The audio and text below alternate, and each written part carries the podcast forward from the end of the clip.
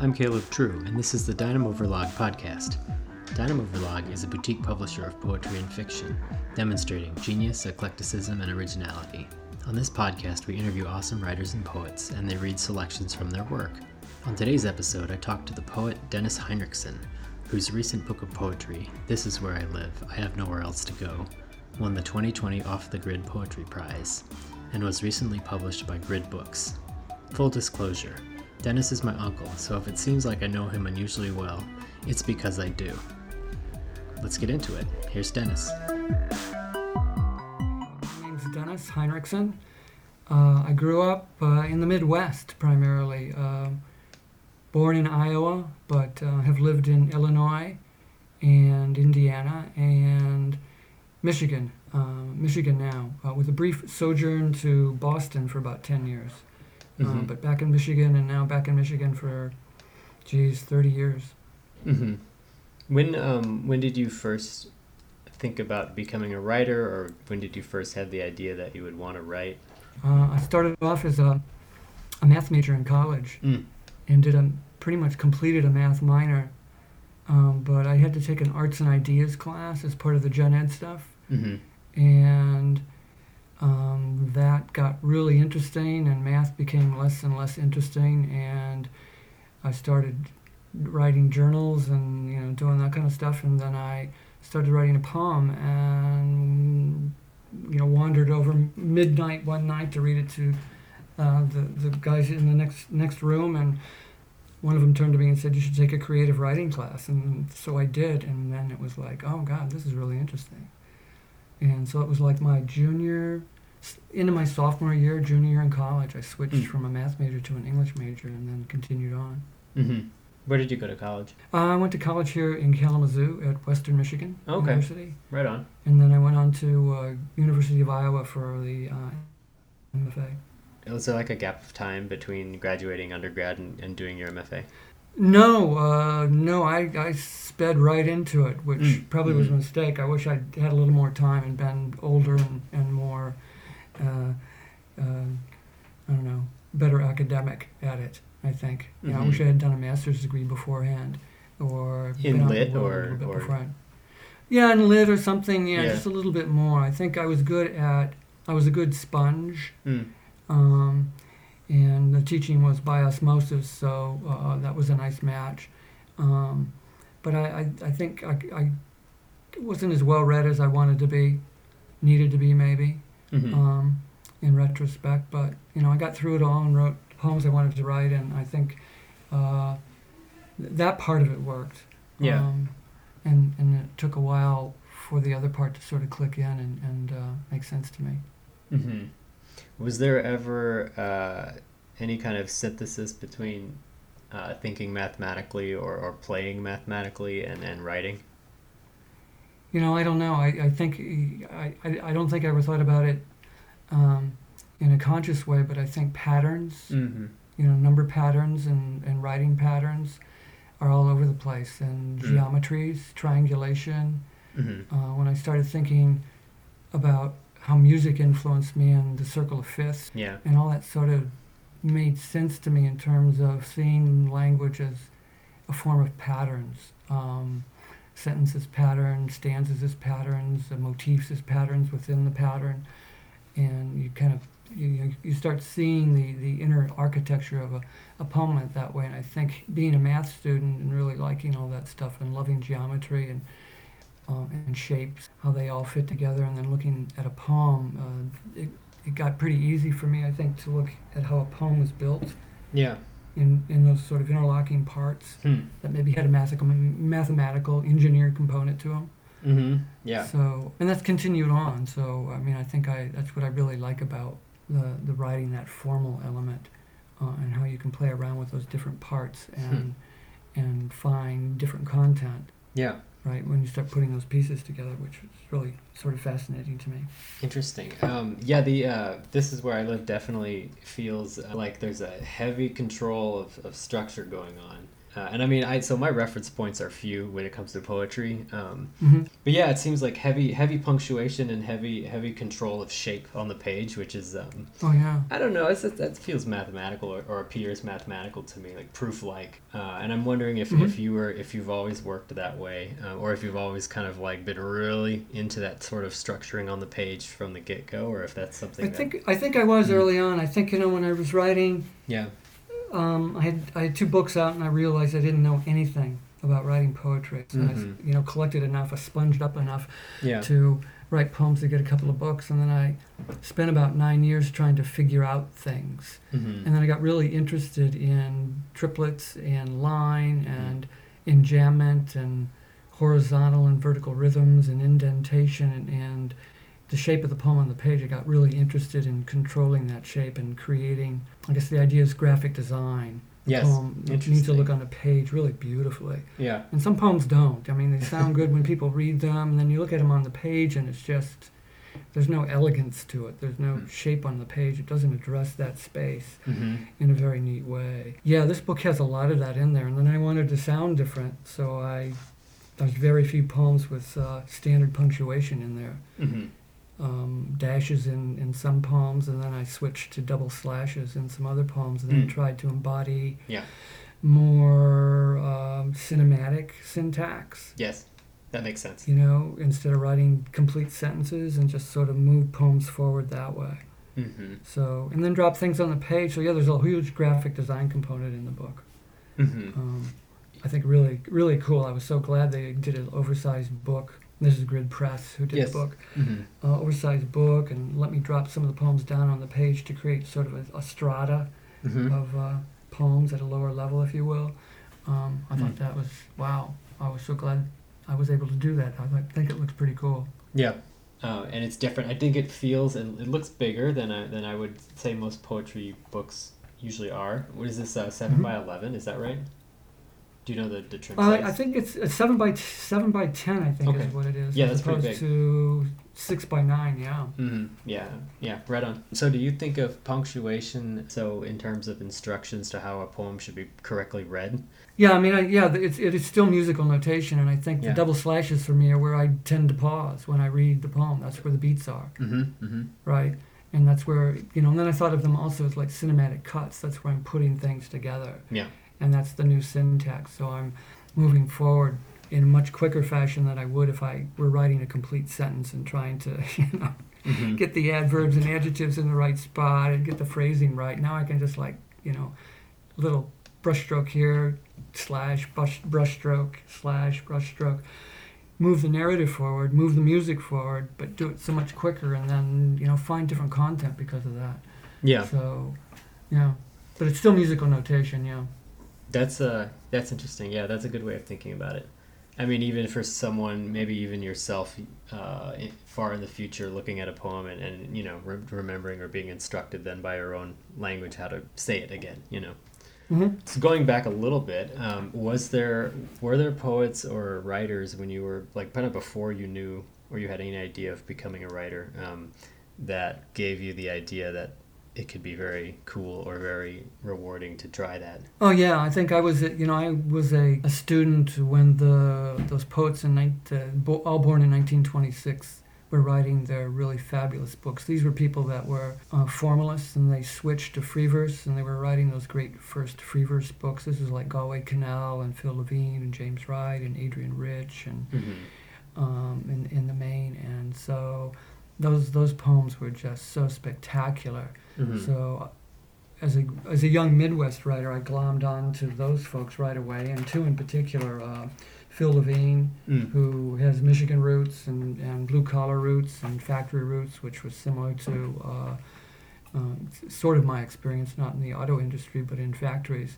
Mm-hmm. Uh, I was living in Michigan. I mean, it was just, you know, he's writing about where I lived, and they were just spectacular poems. He was one of the finest poets in the country. Mm-hmm. And then James Wright was the other one, and he was from Mm. Ohio, so he had this Midwest sensibility, and they were the the uh, the, the the cream of the crop, Yeah. if you will. So it was really wonderful, uh, you know, to have them as models, and that's those are the poets that I really glommed onto and tried to um, soak up as much as as I could about how to handle a poem. Is Creeley in, in that group too, or I saw him popping into No, this, uh, Creeley, you know, no, I think you know Creeley wasn't in that group. You know, you come to Creeley later. Yeah. Um, you come to also, you know, Olson and uh, you know all sorts of other writers later that begin to open up your ideas about poetry. I think it was just uh, you're you're a, a college.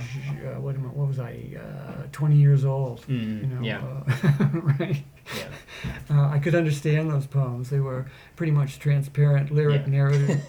it was about working in factories in, in a town called Detroit. You know, it's Yeah. like, oh, you know, or working on a farm or Midwest countryside and all that. All the landscapes were familiar, so they were working with materials that I was familiar with and attitudes I was familiar with. So it was Mm, pretty easy to handle yeah. um, that, uh, you know, writing and, and or their writing, if you will.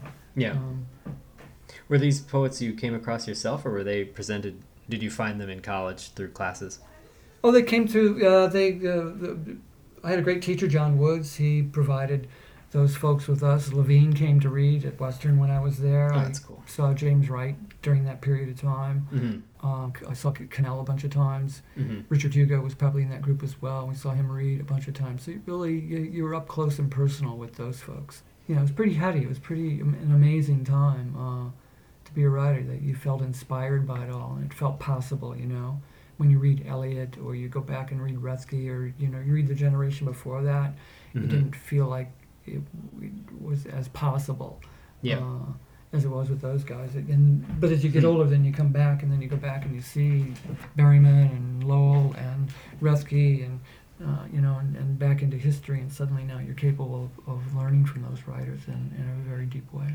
Did you have a favorite book uh, growing up? Of poems, No, no fiction Book- or anything. I don't know. You know, I was thinking of that list. uh, You know, um, you know, Yeah. I mean, I think I'm, my guilty pleasures are sort of in the science fiction. Yeah. So Yeah. probably during that time, the book that resonated most was probably Dune. Okay. by Frank right Herbert. on. Cool. That's uh, that's getting a second life or a third life, Yeah, as I it know, were. I know.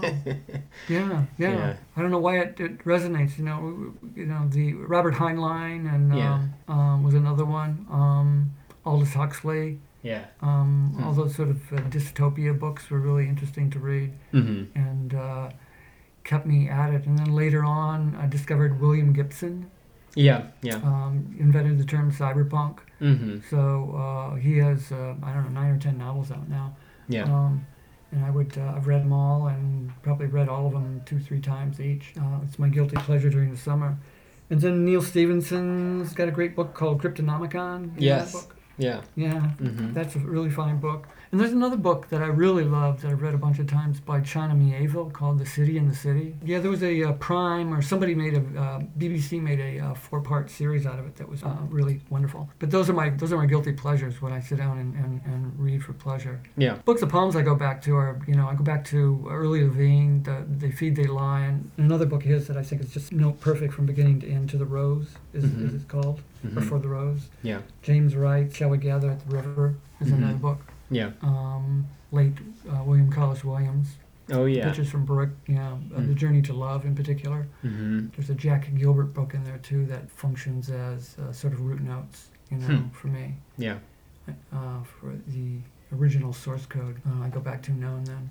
Charles Wright for sure, in in a big way. Is your structure is that sort of something that comes from a routine, or do you, have you over the years built a routine from um, uh, from structure? I think early on it was content. You know, you come to poetry out of uh, wound and hurt and trauma, and poetry Mm-hmm. really functions as a, a way to mediate some of that. And you get thinking that you're writing your autobiography or it feels like creative nonfiction. And after a while, you realize that it's not. It's really cinema. There's. It's really about a body double. It's not about you anymore. It's, Mhm. It uses your biographical material to shape content and, and explore and, and try to find new things. Hmm. Yeah. Uh, and then after a while, the form is more interesting. Yeah. I always think, what can I do formally that will make me say something different than I've been saying? Yeah. and then think of what that is and then and then play around with it. I should say too Yeah. at this point there was a really you know the, the, the poets did one thing but then and they created a kind of more traditional view of poetry you know left justified on the page Mm. Sort of linear narratives clear scene clear emotion and then when I was still an undergrad, about that time between completing a math minor and going into an English major, Mm-hmm. the uh, musician, poet, philosopher, writer John Cage Mm, came yeah. to Western and asked for volunteers to perform in um, presentation of his piece called Moreau. Mhm. So I volunteered with a bunch of other folks, like a hundred other people, and we we made noise for four hours, you know, and called it music, which just it kind of blew everything up, and was like this amazing little wild card, yeah. you know, that gives you permission to experiment Uh-huh. with form and shape and giving yourself directions just to see what happens inside that space that you've uh, defined. hmm Have you done uh, multimedia work? I've done some videos in the last few weeks with a friend of mine who's doing photography, Mm-hmm. uh, where I'm uh, based on poems of the new book. Yeah. Um, I, I have uh, talked to I gave my, I gave a videotape or an audio tape to a musician and had him play around with it and he did a bunch of really wonderful effects for this brain scan poem. Oh, yeah. Turned into a, a video as well. I don't know if you saw that. Yeah. And then I've um, I've got a friend who's a musician and he's working with a couple of poems and writing some. Uh, Music for it, yeah. So I guess the answer is yeah, Yeah. but only in the la- like in the last month has has it been uh, possible to do that kind of stuff. What kind of music is uh, like? Are you coming up with for these kind of things? Like, what's the vibe? He's a polymath. He's an engineer slash musician who's really into noise music and Mhm. krautrock, grimes, and just all jazz. You know, free jazz. So I don't know what he's going to come up with. Yeah. He plays. He's got a guitar, bass, synthesizer, and an organ somewhere over there, and.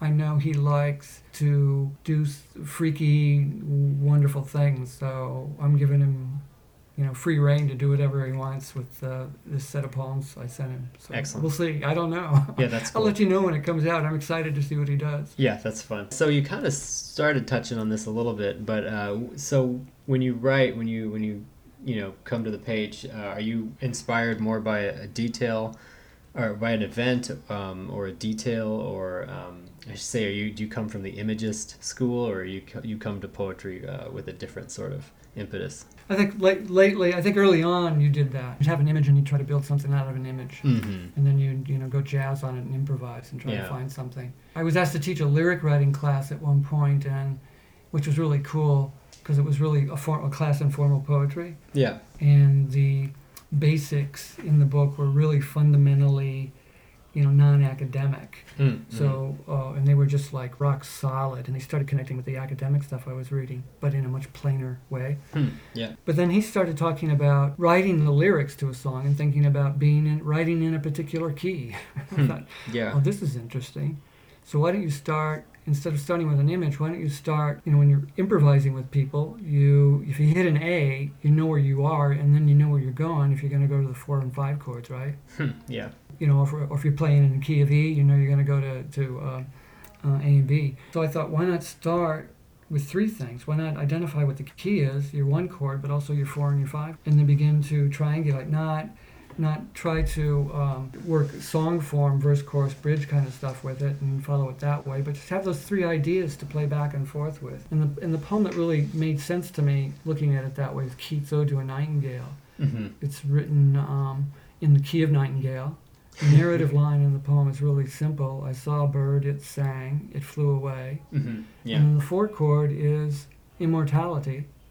The five chord is mortality, is death, right? Yeah. So, and that's all the poem is. It just rocks back and forth between those things to me. And so that made really kind of cool sense. And so if you look at some of the titles in the book, they're like three sets of bracketed things, right? Those are my one, four, five chords in the, in the poem. Okay. Yeah. like Crowd Fall Floor or Mother, Mm-hmm. Mother's Body, uh, I'm trying to think, Mother's Body, Thirst, Cone, and Sphere. Mm-hmm. Mm-hmm. The Body Farm Soul Photograph, Mirrored Image. Is, Yeah. I mean, I'm into basically life, naming yeah. my one four five chords that I'm playing in the in the in the poem. You know, so so I think think of it in that regard in terms of the content, and then I think in terms of cinema and right and left justification and the other component and using double slashes, if you will, so that I don't ever really write a complete sentence. Mm-hmm. And then sometimes I give myself limitations, like the Body Farm poems in the book had to be really short.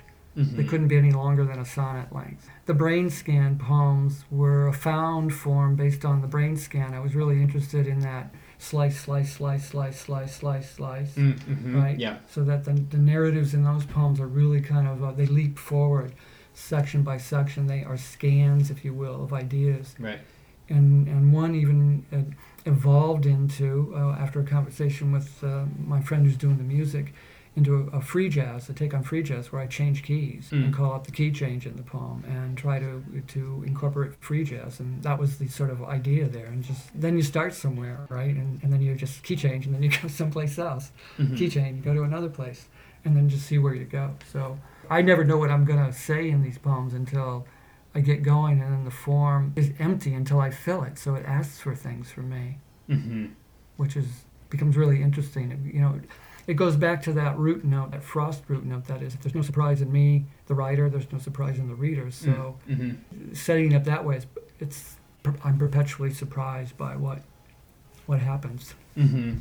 Yeah, and if you're not, then it's got to go somewhere else. Yeah, then yeah, then if it's not, yeah, then you're just retreading old stuff. You're writing another poem about your dead dad or your dead mom, as opposed to creating a language experience that explores and and and uh, you know finds finds ideas and finds stuff and, and and finds a shape on the page that catches the eye. Yeah, that makes sense. With other forms of art too, like as so much has been done that a lot of it's now is hybridization, hmm and it's got to be to find something new.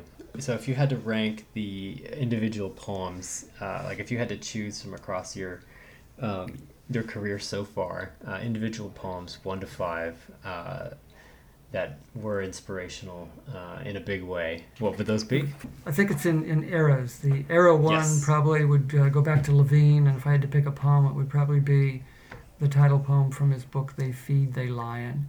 Mm-hmm. which is a really amazing exercise in sound. If you read that poem out loud, you can hear a really fundamental uh, aspect about beats, long and short beats, two beats, three beats, that starts Mhm. connecting to ideas about rhythm that are sub to the uh, ideas about you know iambs and scanning, et cetera, et cetera. There's Mm. another ba- more basic, more primitive rhythm down at the bottom there that beneath that all that that is much more interesting. Yeah. that poem, you can hear it, hear it happening. And then the James Wright poem, To the Muse. He has a, a bunch of poems to uh, a young playmate of his, uh, imagined, uh, in, now that I think about it, he made it up.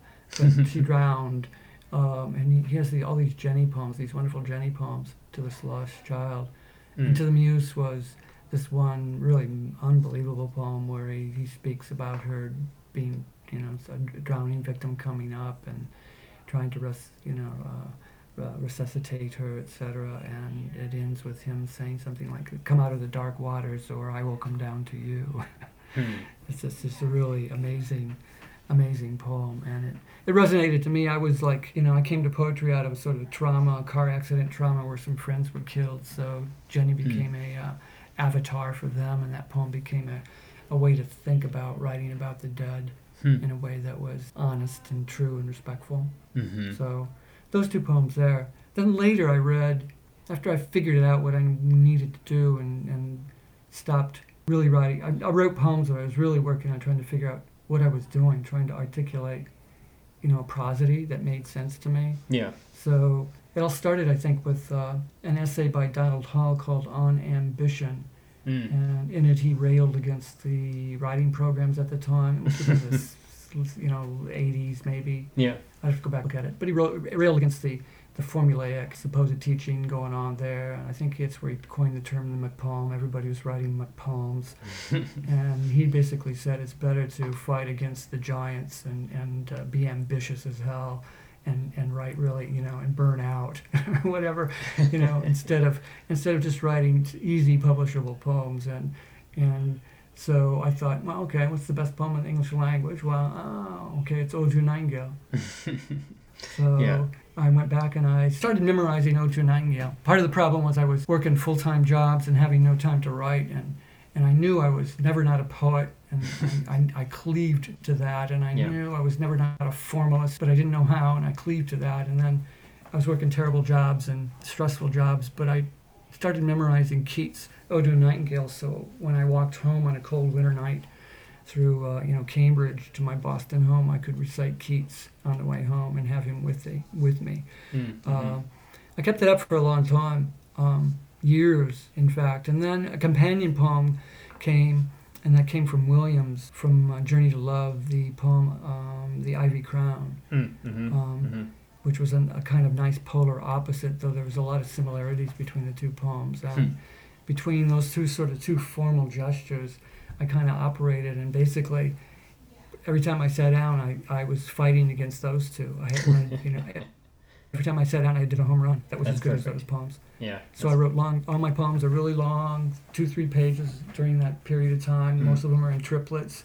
So I'm working a formal gesture and working enjambment and working the music and trying to find a demotic voice that is as powerful as Williams and and and, and yet as sort of beautiful as Keats. And So is this still first era? I kept is like for. your twenties kind of thing.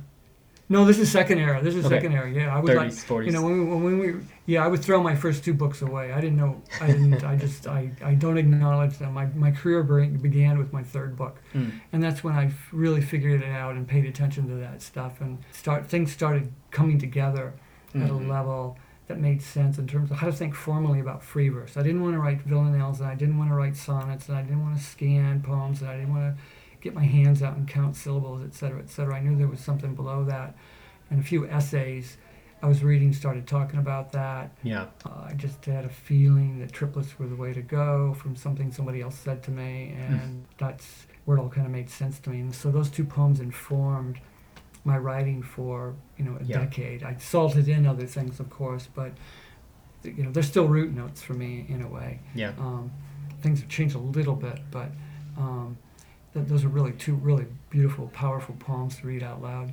When I came back and started teaching that lyric writing class, and then realizing that while I was a math major, what was destroying me were the film, like the the, the new wave uh, French film festival. Mm. So I'd not do my math homework and go see movies, and or go see Eyes Without a Face or Yeah.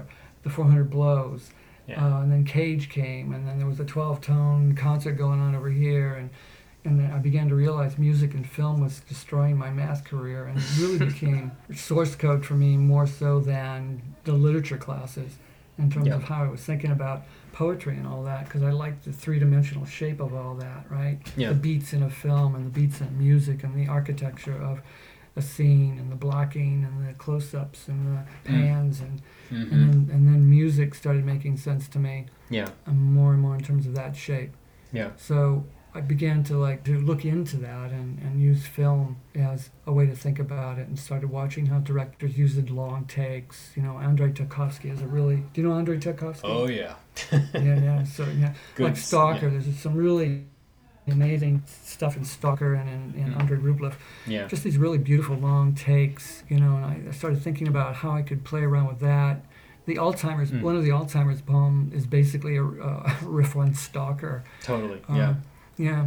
Um, the um, Kurosawa is in there, uh, Antonioni, you Mhm. know, uh, Hitchcock, just all these. Started thinking about it, not in any kind of one-on-one direct way, but just thinking about what I was doing. I told myself I was making movies Yeah. where it's the scene, who's the actor, what's the action, what are the special effects. Mhm. You start thinking about all that stuff. And what are the beats? What are the big beats, macro beats? What are the micro beats? What, what am I trying to focus on here? Where's Hmm. the image here? Yeah. All that kind of stuff. And it began to help me understand how I thought about conceiving of a poem Mhm. uh, and, and making a shape for the audience rather than confessing, if you will. And then more and more music, James Brown lately too. I love the James Brown idea that, yeah, I think I, I've devolved to the point where I, I, I'm not making movies anymore. Everything I do is percussion. At a macro level, you know, I'm throwing words on a page, I'm making sound against silence, making is in three line shapes against other three line shapes. So there's macro beats at Mhm. that level. Mhm. Macro beats this way. I'm on the right hand side of the page. I'm on the left hand side of the page. I'm doing you know graphic beats as well, trying to create a sense of dynamics in the poem that comes out of all those wonderful uh, early uh, uh, funk sounds of you know J- uh, songs of James Brown. You know, Yeah. Papa's got a brand new bag and Cold Sweat, which is amazing. Uh, It's nice about that. Um, those songs is uh, that you can hear, you can almost hear everything discreetly. Like there's so much space in them that you can, yeah, everything. you know exactly. It's wonderful. Yeah. Well, I was I was trying to you know when I was playing guitar. Mhm. I was trying to, to figure out how to play some funk guitar to Mm, I don't yeah. know Kansas City or something like that, and then so I'm Mm. on YouTube listening to some 16 year old tell me about James Brown, yeah. and he uh, he starts talking about windows. There's windows in James Brown's song, and I thought, oh wow, Yeah. this is so cool. Yeah. Poems have windows too, right? Yeah.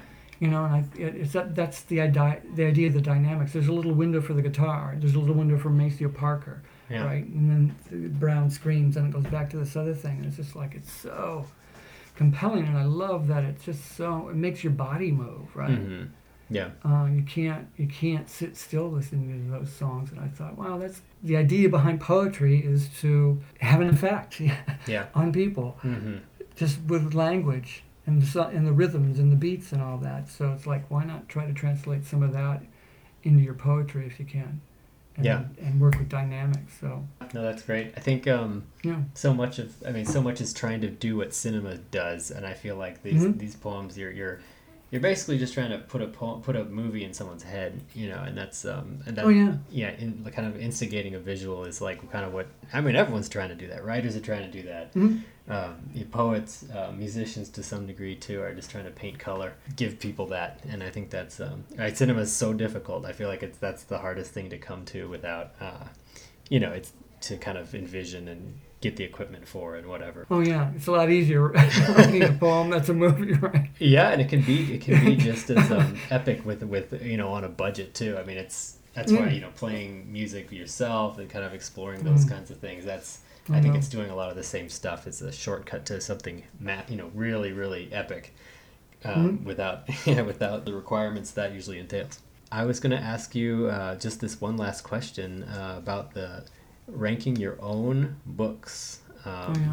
across your career or, or grading them. I don't know if you made a choice of whether you wanted to give, grade yourself like Kurt Vonnegut did that one time Oh, or just rank them I don't. um, just for fun. Yeah, I don't know. That's hard to do because you know, each book is sort of like the best you could do at that particular time, Right? Yeah. Yeah. and then you go on and you get better. Well, his ranking makes no sense. Like it's you know it's Yeah. he's like I think he one of my favorite of his books he gives like a D minus or something. Obviously he hates it. Oh, geez, really? But uh, Cat's Oh. Cradle, you know, that's his. I think that's his A minus book or something. I don't know if he gives himself Oh, more, really? than, more than an A, um, an A minus. What did of give? What, what did he give Slaughterhouse? You know, I should probably just look this up right now because it's a kind of an interesting. Uh, I think Slaughterhouse did well. I think Slaughterhouse is also a minus or maybe a B plus. Um, Okay, but I'm gonna yeah. look it up because Yeah, this is a fun. That's a. Yeah. um, grades his own novels. Yeah, it's it's uh, one of the novels I, I you know there it's just all over the place. Like um, let's see here. Uh, here we go. Report card for his novels: Player Piano B, uh, Sirens of Titan A, Mother Night A, Cat's Cradle A plus. Okay, so that's wow. you know he gives him his highest ranking for that. Mhm. God bless you, Mr. Rosewater is an A. Slaughterhouse Five is an A plus. It's the only other A plus. Oh, okay. Uh, Welcome to the Monkey House, which is uh, actually a collection. B minus. Happy Birthday Wanda June. D. Breakfast of Champions. C. That one's surprising. Wampeter's Foma and Granfalloon. C. Uh, Slapstick is a D. Jailbird A. And Palm Sunday is a C. That's very interesting. Well, Yeah. glad Slaughterhouse got an A plus. I Uh, yes. give that one an A plus. That one makes sense. Yeah, that's yeah. That, that one's really stood the test of time. That's so sure. cool. I don't know if I could grade them. I, that would be hard. Yeah. I think when I go back and think about it, you know, I would throw my first two books away Mm-hmm. completely. Mm-hmm. And then I would say my career really began with my third book, which is when I spent a lot of time leading up to that book trying to figure out how to address the page Mm-hmm. and made some headway that made sense to me and wrote a breakthrough poem I thought that declared at least to myself that I knew what I was doing. Mhm. So that would be my third book, which is Detail from the Garden of Earthly Delights. Mm-hmm. Yeah. And then in second place, I think the new book in second place because I'm really I'm really digging it. I didn't, you know, I, when you put a book together, the book you publish is not necessarily the book you put together. This is like the third major revision of what I was thinking. Some of the earlier ones got close. Yeah. They were in the, you know, the judges' hands but never got selected. And then I just said, God, what I really want to do is just play. And I put together this one Yeah. um, as if it were a single gesture with, Yeah. uh, with no section breaks. But those little, uh, I guess I thought of them as choral backbeats. The Body Farm poems are Memento Mori backbeats, and Yeah. the other poems are sort of choral backbeats to the, the main narrative line of the book. And then it's uh, then it's right and left justified, which I'm glad they were able to do. And they got that bigger size book. It was just perfect. So I just I'm really falling more and more in love with this book in terms of how it came out. And then the um, In third place is the Lear chapbook, which I think is just a Mm. gorgeous, Yeah. perfect chapbook. I've done two other chapbooks, but they just seem sort of, I don't know, like faux chapbooks, Yeah. if you if you will. Well, the Lear one seemed like it had a unity to it. It was a single gesture, and in fact, one of the biggest questions I had in putting this book together was whether or not the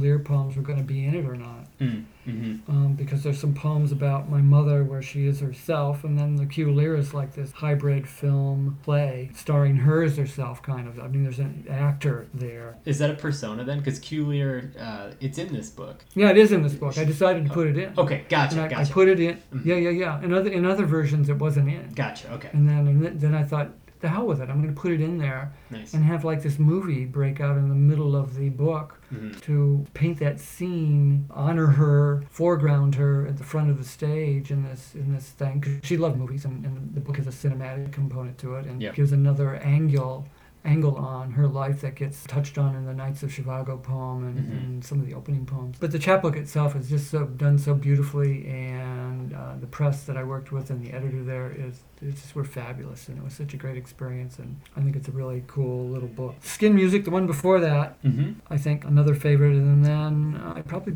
um, think of Kurosawa's Dog was in slot number five, but not by much. I think the the, the other the Cage of Water book I like a lot, and and the and Riptooth I like a lot as well. hmm Riptooth was a little different. It was sort of a the A the B side to Kurosawa Dog, but um, yeah, I guess I would rank them that way. Cool. Um, Yeah.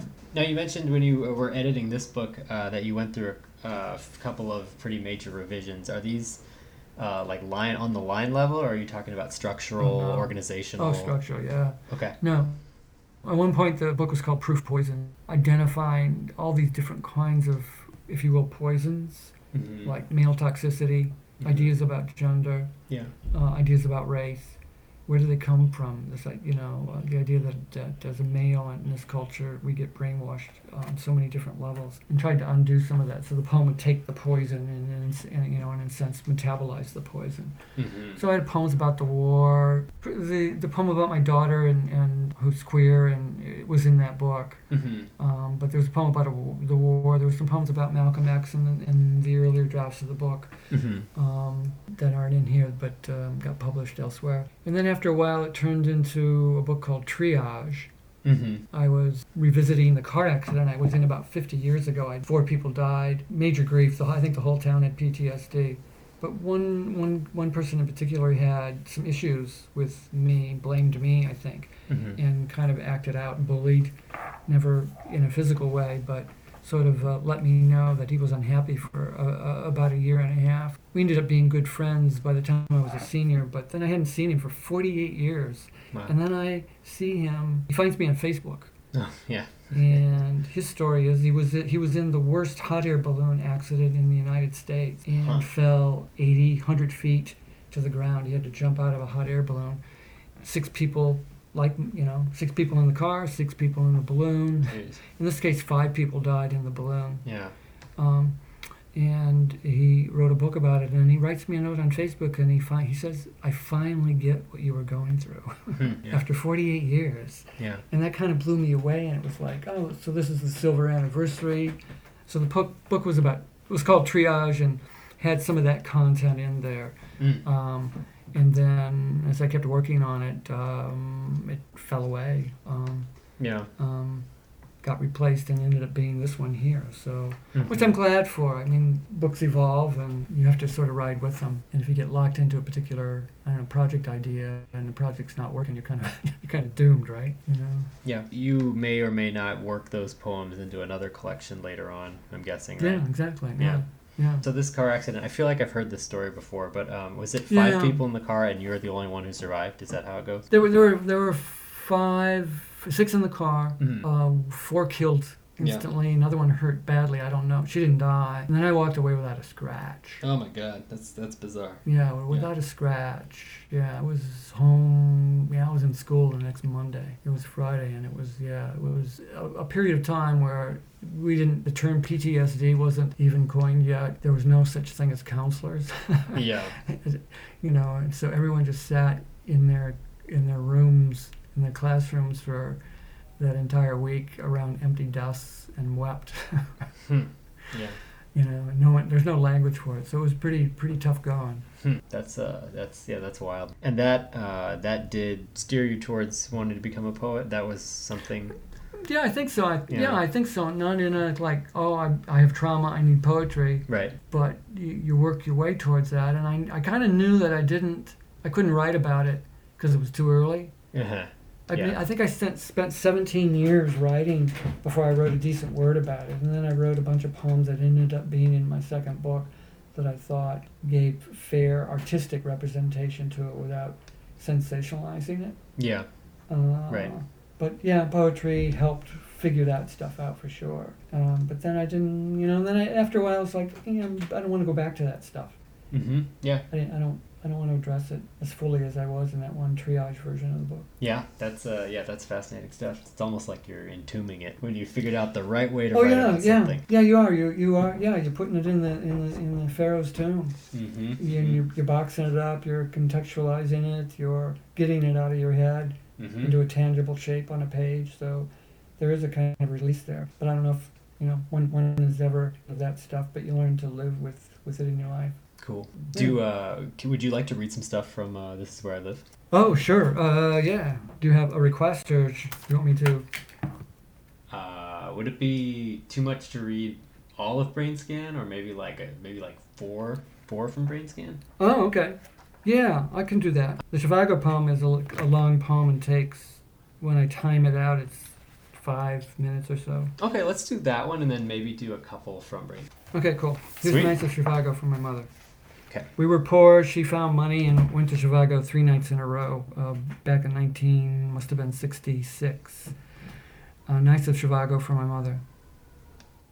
I carry your loneliness inside me like a horse. One of those trotters from Chicago. A movie you saw three nights running when I was young and you were young, and there was still a future in Super Panavision. You loved the scalar immensity, Sharif's Egyptian eyes burning white Russian in a dream of perfect marriage. Who could blame you? Husband in another town, setting up the next move, home only weekends. The American dream, ranch house with leaky basement, sump pump, like an artificial heart on a stem. Children burning out their lives like orphans. Night one, you bought us popcorn so we would quiet, and the gray of the screen could become the gray of your mind, exploding in fur and pink, skeletal Chaplin. She had your body, wisp of a girl with girlish hips, but awash in glamour, wealth. She wins Zhivago, it seems. You go a second time, take a friend, a blonde like Lara, whose husband, the rumor went, embezzled, slept around, slapped her now and then. I think it helped, helped night two with the brute Victor Ippolitovich Komarovsky and Lara's deeper, truer loneliness, shape of a woman like the shape of a horse, set down, weeping. You hated Steiger forever after that, begrudged him even the Oscar. Was he the husband, the man from across the street, our father? The Zhivago children, the four snot-nosed kids you left at home, with whom? Me? When you returned, a glass was broken. We were bloodied, fighting. You threatened to leave. I threw you the keys. You stayed. Night three, you went alone. Fell into that slow section. Lara helping Zhivago. You too were a nurse. They fall in love beautifully without touching. Mend and stitch the wounded, and then the horse again. Varykino, Yuriatin, Zhivago galloping wife to lover, his passion abducted, conscripted, his trudging in snow.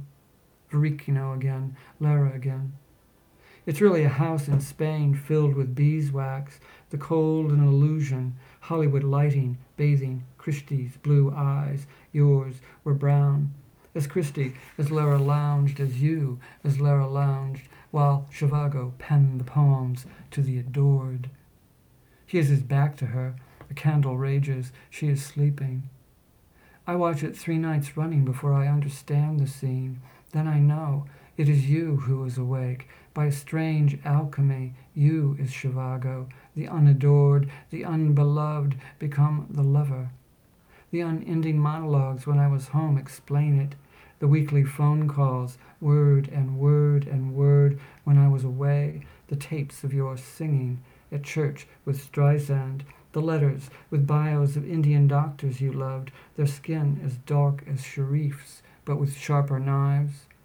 How you let them cut you again and again, scalpel as palm, and dear heart, are you breathing? What can I do to ease the pain? Forty years of this. A staggering array of scars and drugs, ankle, knee, heart, gut. The writings, the tapes, the poems, Dolores's poems, I stored in a box until, because I am your coltish son, I trashed, for which I am broken hearted, late adoring, yours after all, sentenced to a few crude scenes. Excellent. Thank you. Would you like to read uh, from uh, Brainscan? Yeah, well, this is the Keats. The idea, you know, the beauty of, of, of reciting a poem like Keats' Ode to Nightingale is that he controls your breathing when you're reading the poem. There's this really wonderful spiritual, right? Awesome. Yeah. And you're, when you're doing a cover to a song, right? You are that Mhm. that musician. So yeah, this is about Keats and my iPhone. Box of light with Keats in it, and an iPhone and a boy. Keats, these lungs again are yours, riding the daylight, fully blooded with what flared in you, burned you, burned and blossomed, so you knew the color of that blood, arterial, and were enslaved. As I am enslaved to the same punishing death, reciting the poem, as is the child who imagines my pleasure and ease, yet who must muck out middle of the Congo a pearl gray, blue gray, lustrous mineral, torque of misery and extinction, corrosion, burring, chisel, boy's tongue, tip of a Kalashnikov, his photograph, synapse that loves the charge and fires my phone alive, set lock screen, he kneels in a trench, set home screen, his head is down, set both left hand color of copper, about to graze the coppery slag and refuse, the waste current. My face staring down with blasted eyes, a pitiful electric mercy. Awesome. Yeah, that was great. Cool. Uh, what's your routine like these days, writing wise? I'm in between. You know, I got this book done, and then I have I got I have a whole another book done already that basically uses the box of light uh, with Keats in it. Uh, was the beta test for all these poems. So I have all these sonnet-shaped poems that triangulate various things off my news feed, basically Hmm. exploring my digital self, my digital life, and Hmm. the degree to which, as a a uh, person, a first world inhabitant, uh, am killing the world. Yeah, that's very much a part of our lives these days, isn't it? yeah, yeah. Um, is this a climate change collection? I know the the cover and title definitely suggests, um, but I, I wonder uh, what your thoughts Oh, are. my this this book here. Yeah. I think it starts hitting on that in some of the later poems, Mm-hmm. but I think it's more just a representation of a kind of a.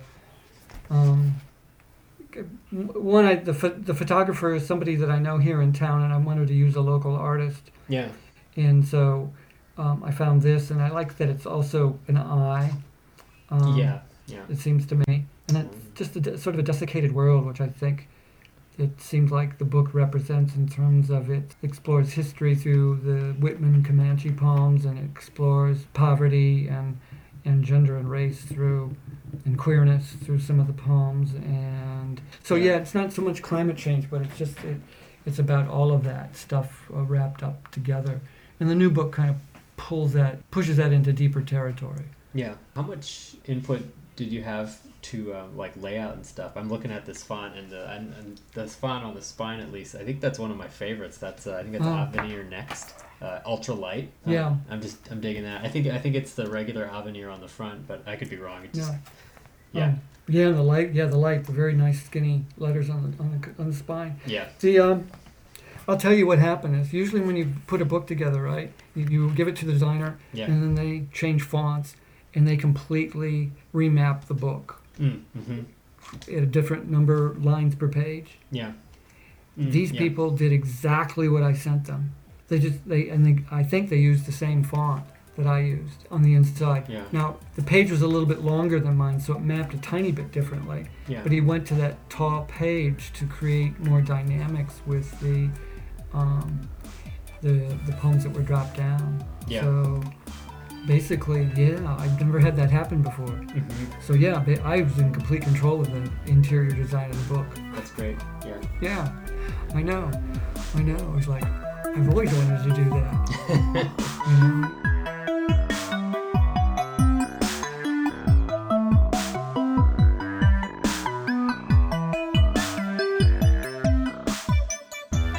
That was writer and poet Dennis Hinrichsen. His most recent book of poems, This Is Where I Live, I Have Nowhere Else to Go, can be purchased directly from Grid Books as well as the usual book buying channels. For more information about Dennis, go to grid-books.org. This has been the Dynamo Verlag podcast. This episode was mixed by me, Caleb True. Music in this podcast is courtesy of Space God with 3Ds. Space God's music can be found at spacegod with 3ds.bandcamp.com. I also wanted to mention that Dynamo Verlag is currently running a book contest, open to poetry and prose, to find our next title. The winning entry will receive $500 in publication by Dynamo Verlag. For more details of the contest, please go to dynamoverlag.com slash contest. If you have questions, comments, or concerns, we can be reached at dynamoverlag at gmail.com, and if you dig these interviews, please rate and review us. Once again, thanks for listening. Till next time.